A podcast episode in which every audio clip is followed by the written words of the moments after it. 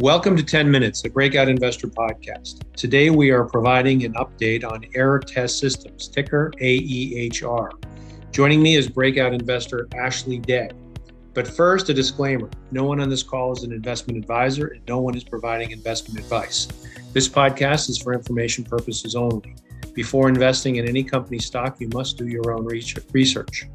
Supporting materials for today's discussion will be posted on the Breakout Investors discussion app, which is located at app dot breakout investors dot com.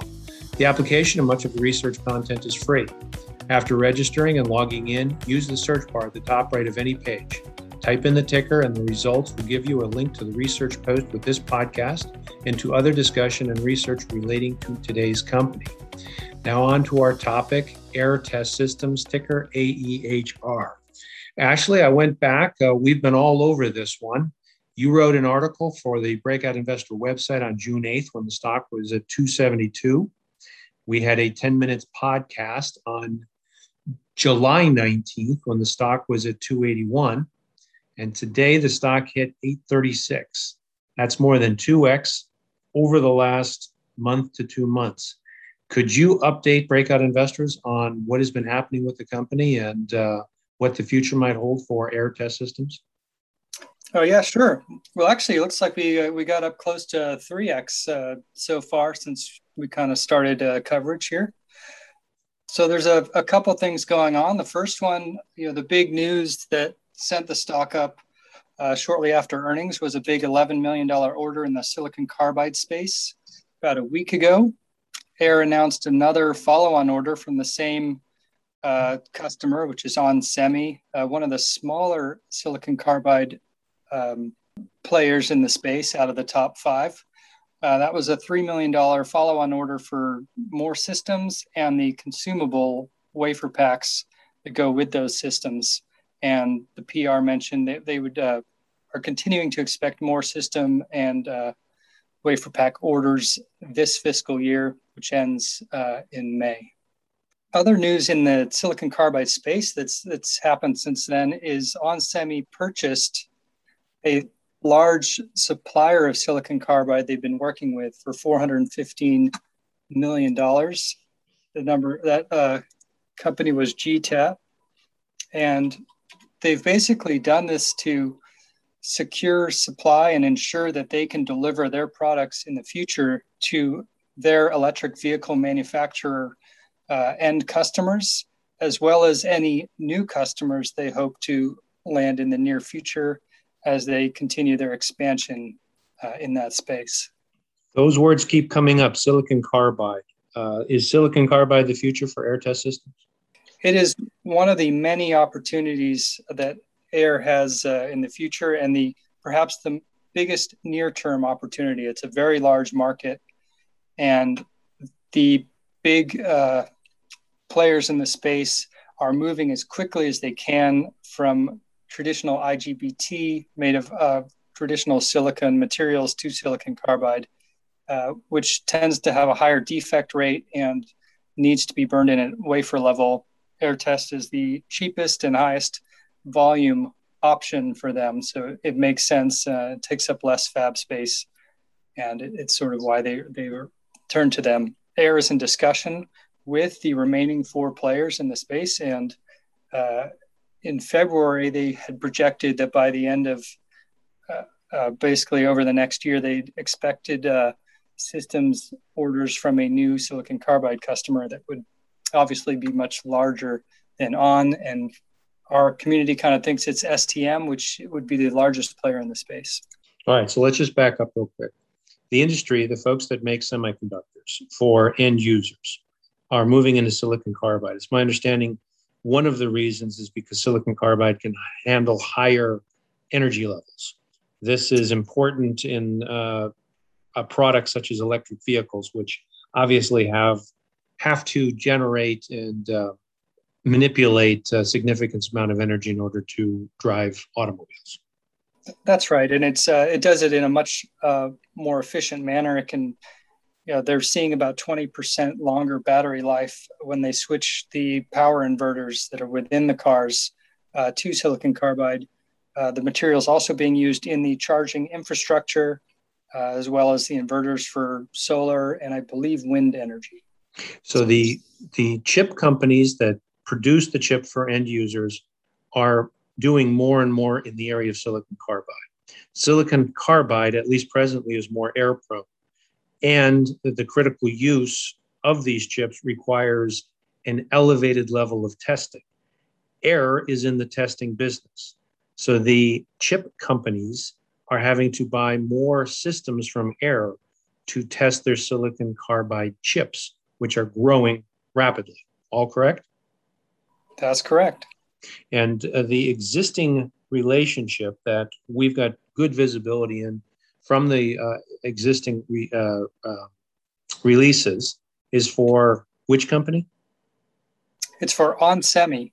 And they recently held an analyst day a few uh, few weeks ago, and their leading comments were that they were moving at big time into silicon carbide and the sensor space.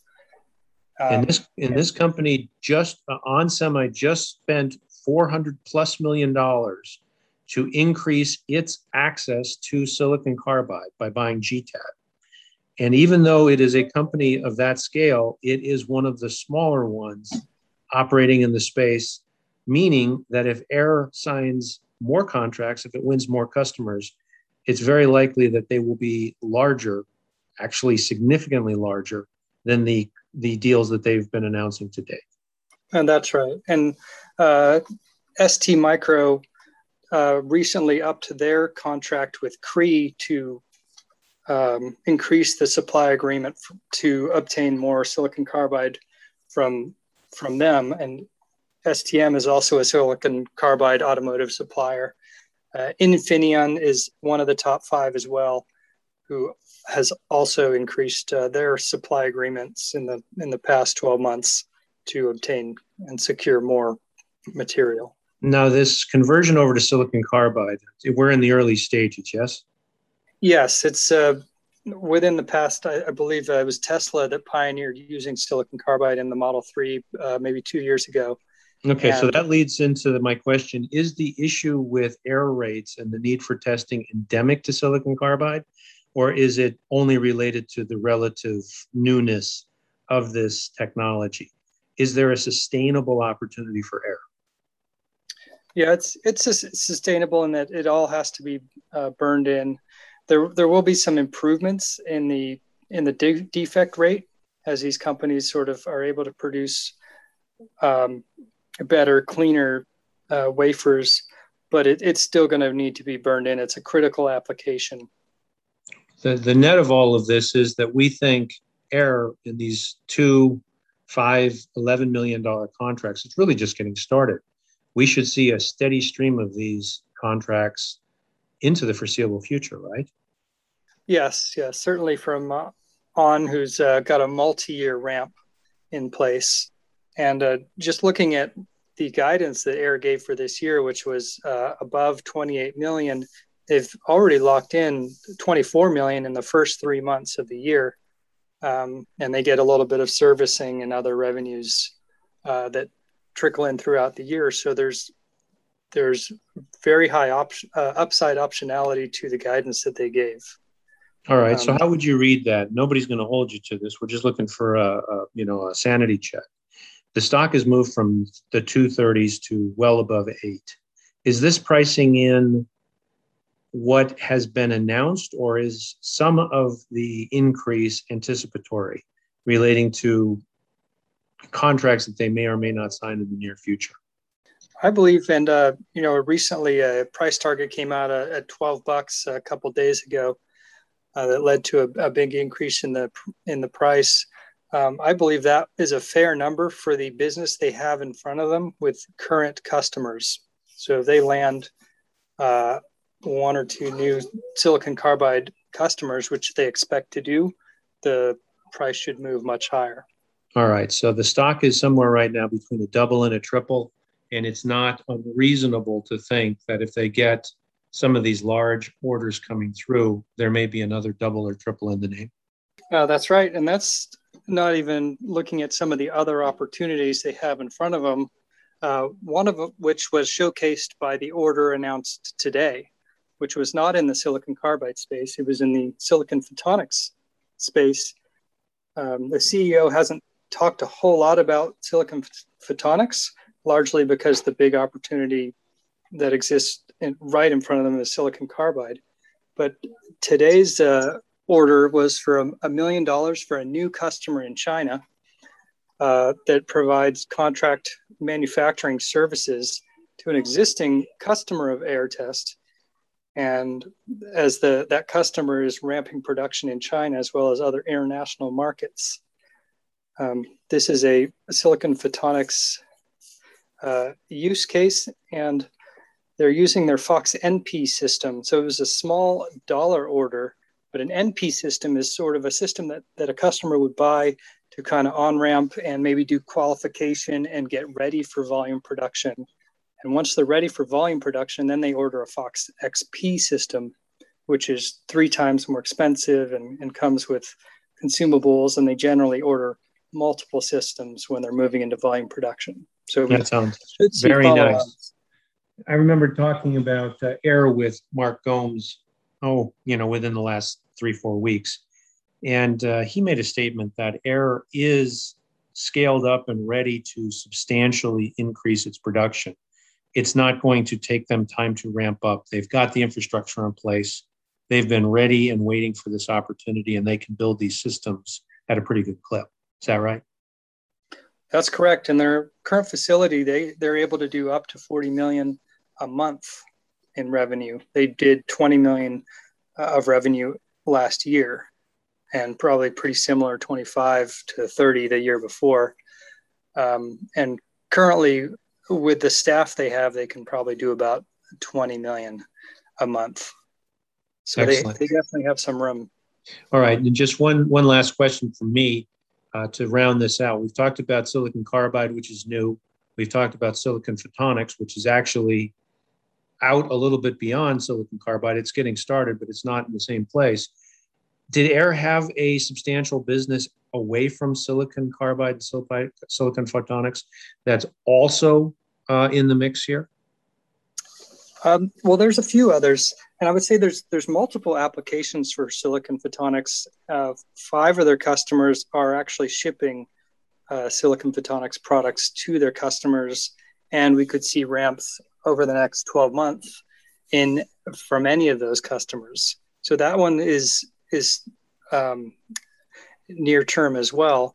Uh, one of the, the silicon photonics applications is uh, with the Apple Watch that is using um, sensors and lasers. It's, it wouldn't be in this year's, maybe not next year's, but at some point in the next couple of years, they will be ramping up production. In fact, it's not impossible that today's order is somehow related to that. I, I appreciate that. I guess the, my question, though, was, is there any legacy business that is away from silicon carbide and silicon, silicon, uh, silicon photonics? Uh, yeah. Um, they've also, they've got legacy business with uh, Texas Instruments, and largely uh, packaging uh, parts applications. So they also do uh, packaged parts burn-in. And that part of their business has slowed down over the past couple of years. But on the last conference call, they actually said that they're seeing more interest in that space and are putting some R and D dollars into uh, making further enhancements and developing new products to meet that demand in that space. Uh, isn't, it also, the, isn't it the case that the, the federal government wants to put fifty billion dollars to work helping the semiconductor business in the United States? Do you think that that's got any applicability to uh, Aehr Test Systems? Uh, absolutely. It's a, a major tailwind.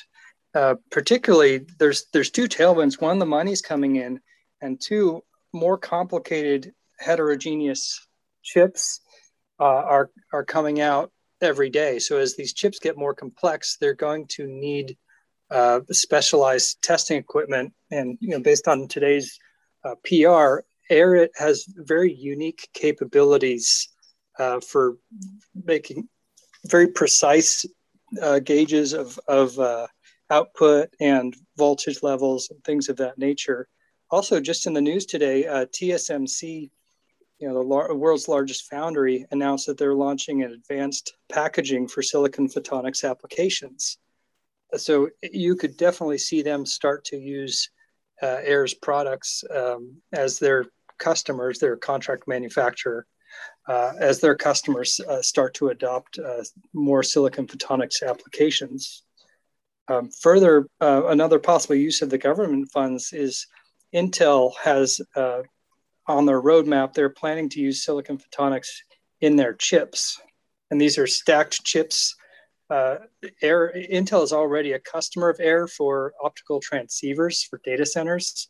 And there's a pretty good chance that they're they're talking and that Aehr could be involved in the testing of a good chunk of their chips in the next couple of years, potentially their Feveros uh, that will go into production in twenty twenty-three.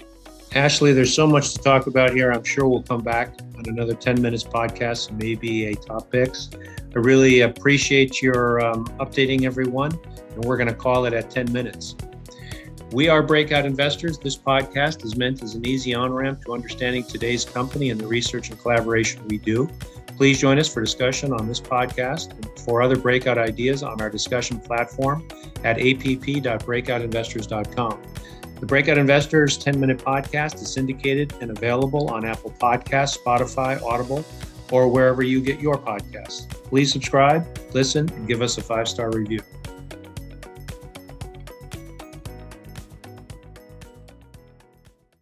Some or all the speakers may maintain positions in the securities discussed in this podcast. The views in this podcast expressed are those of the speakers, not Breakout Investors. This podcast is for informational purposes only and should not be relied upon as a basis for investment decisions. Neither Breakout Investors nor any of its affiliates makes any representation or warranty, express or implied, as to the accuracy or completeness of the statements or any information presented by this podcast and any liability, including in respect of direct, indirect, or consequential loss or damage, therefore is expressly disclaimed. No one on this podcast is an investment advisor. No one is providing investment advice. Before investing in any company's stock, you must do your own research.